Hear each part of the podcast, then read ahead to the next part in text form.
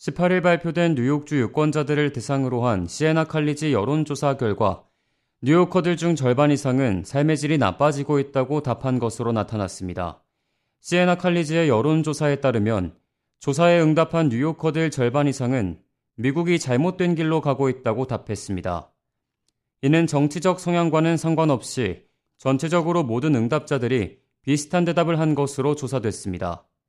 시에나 칼리지의 여론조사 집계치에 따르면 민주당 22%, 공화당 5%, 무소속 4%만이 뉴욕의 상황이 더 나아지고 있다고 응답했습니다.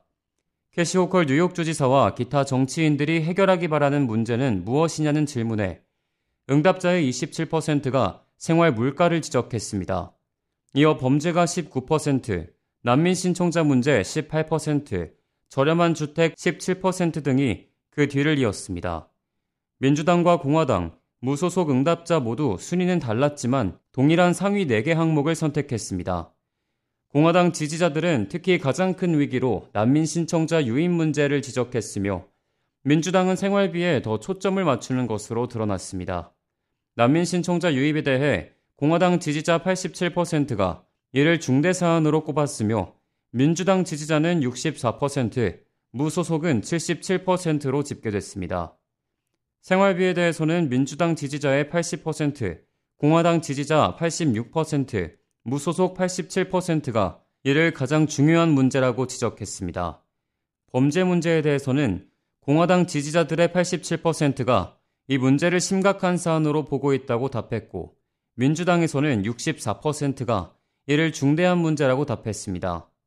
이 외에도 저렴한 헬스케어와 뉴욕주를 둘러싼 환경 문제, 뉴요커들의 탈뉴욕 현상 등이 5위에서 7위를 각각 기록했습니다.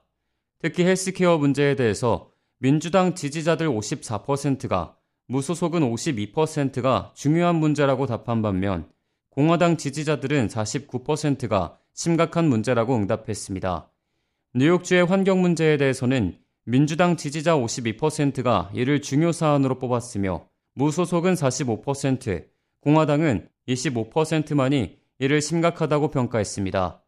뉴요커의 탈뉴욕 현상에 대해서는 민주당 31%, 공화당 51%, 무소속 38%가 심각한 문제라고 말했습니다. K-Radio 박하율입니다.